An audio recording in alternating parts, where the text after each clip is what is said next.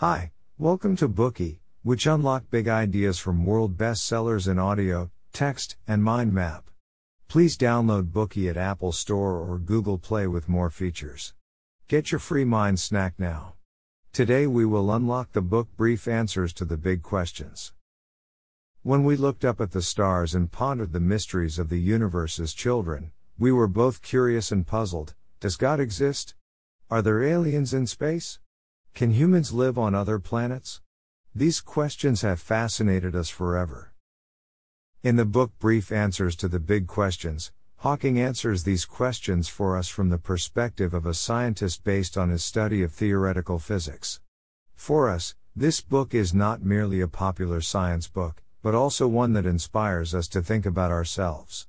Through this book, Hawking not only passes on some theoretical physics knowledge to us, but also shares his thoughts on the destiny of humankind from the aspects of humanities, education, and so on. Many of us may already know the author Stephen Hawking. He was one of the greatest physicists of modern times. He was appointed the Lucasian Professor of Mathematics at the University of Cambridge, one of the most prestigious academic posts in the history of science, formerly held by Isaac Newton and Paul Dirac. He authored many books, including A Brief History of Time and the Universe in a Nutshell, which we have touched upon in previous bookeys. In the 1970s, together with another scientist, Roger Penrose, he developed the singularity theorems.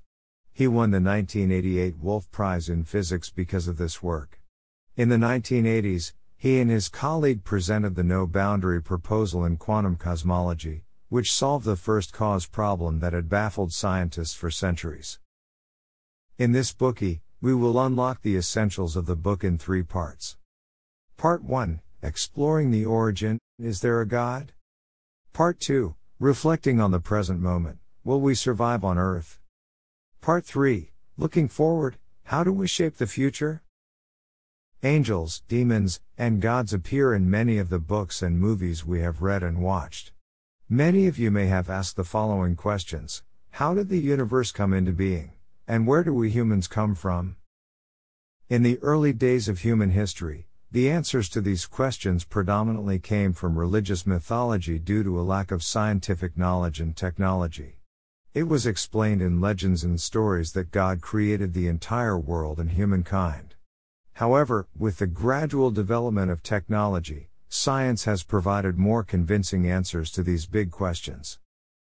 For example, around 300 BCE, an astronomer named Aristarchus carefully studied the universe. He drew diagrams that showed the true relationship between the Sun, the Earth, and the Moon. He argued that gods did not cause lunar eclipses. Rather, it occurred when the Moon moves into the Earth's shadow where the sunlight is blocked. Since then, people's blind adherence to religious myths has been corrected by scientific discoveries one after another. In the 21st century, the scientific community has widely accepted that the origin of the universe can be explained by the Big Bang Theory. It states that about 13.8 billion years ago, the universe was formed by the explosion of a singularity.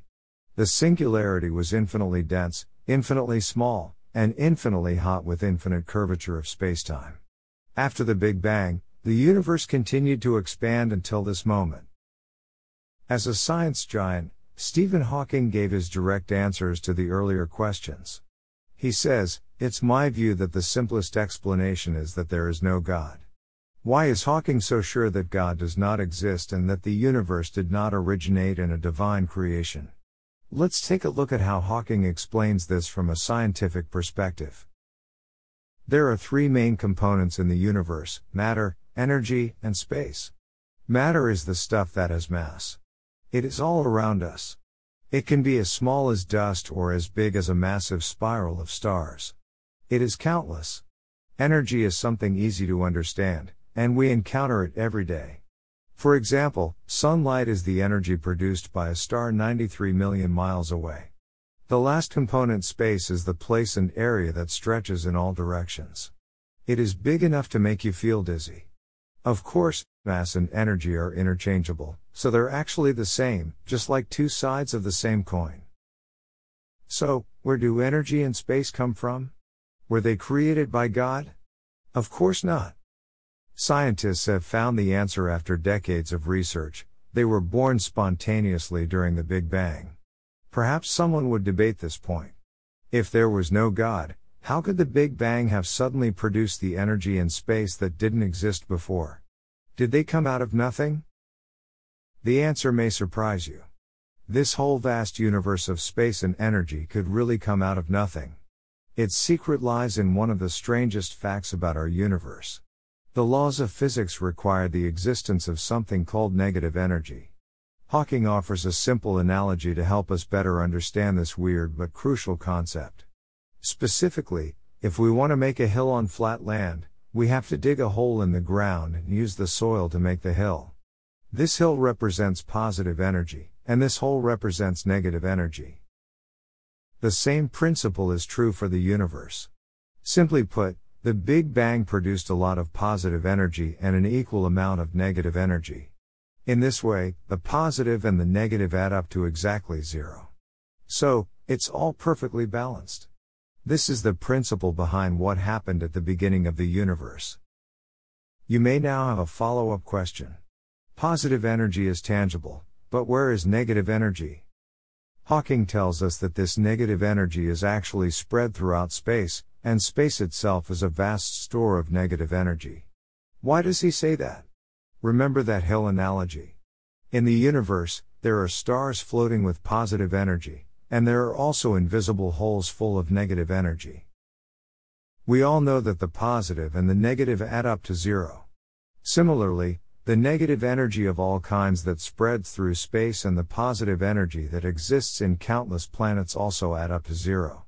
In other words, the universe itself adds up to nothing. That's why Hawking says, the universe is the ultimate free lunch, and we don't need a God to create it. However, none of us would be satisfied if the explanation stops short here.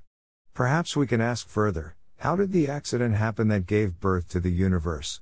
Could it have been that God quietly lit a fuse behind the scene and ignited the Big Bang? Our everyday experience makes us think that everything that happens must be caused by something that occurred earlier in time. It would not suddenly take place. For example, when we want coffee, we don't expect that a cup of coffee magically appears out of nowhere. We must get coffee first. Then we get some water, milk, sugar, and so on, pour everything into a cup, and stir it well. And then we drink it. Another example. What makes a river? Maybe it was the rain that had fallen from the sky. But what caused the rain? It could be the sun. It shone down on the ocean, evaporating the water and generating clouds.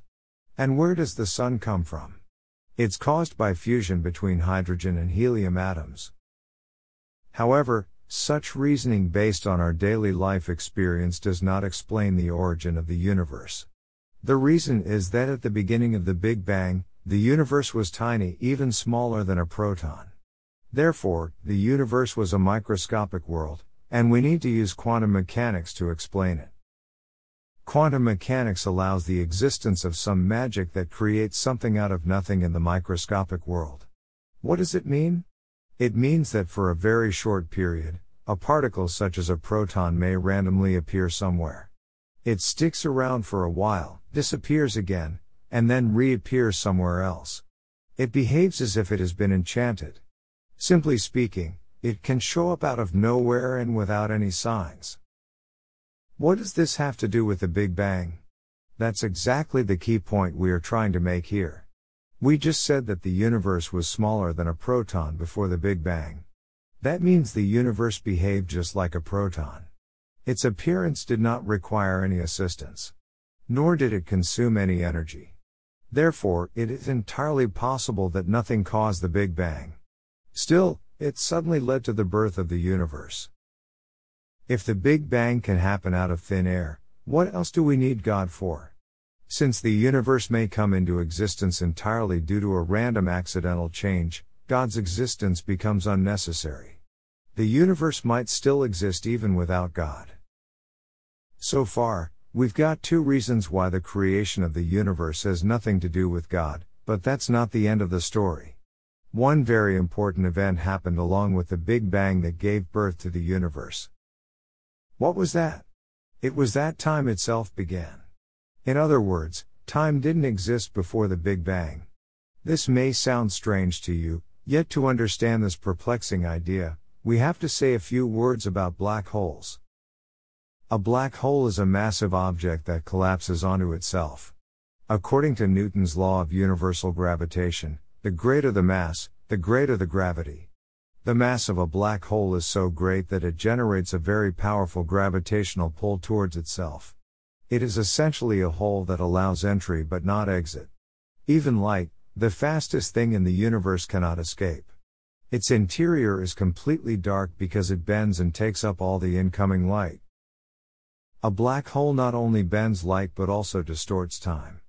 If we put a clock next to a black hole, we find that the clock starts to go slower and slower as the clock gets closer and closer to the black hole. Time itself begins to slow down. Of course, we are assuming that the clock can always withstand extreme gravity. When the clock is completely inside the black hole, it will come to a complete stop. Not because the clock is broken, but because inside a black hole time itself doesn't exist. Now, Let's go back to the moment right before the Big Bang. The universe at that time was in effect an infinitesimally small and dense singularity. What does that mean? That means time did not exist before the Big Bang as you must have guessed. Since time did not exist, God did not exist either. This is because there is no time for a creator to have existed in. Therefore, from a scientific perspective, we realize the notion that God created the universe makes no sense. When there was no time before the universe, how could there be time for God to create the universe? That's why Hawking thinks the simplest explanation is that there is no God, and no one created the universe. The universe came into being spontaneously from nothing. That brings us to the end of part 1. Let's recap our discussion. First, the mass of the universe adds up to zero, and we don't need a God to create it. Second, in a microscopic world, particles can appear randomly, and we don't need God to trigger the Big Bang. Finally, time didn't exist prior to the Big Bang that created the universe, so God should have not existed either. Today we are just sharing limited content. To unlock more key insights of world class bestseller, please download our app. Just search for BOOKEY at Apple Store or Google Play. Get your free mind snack now.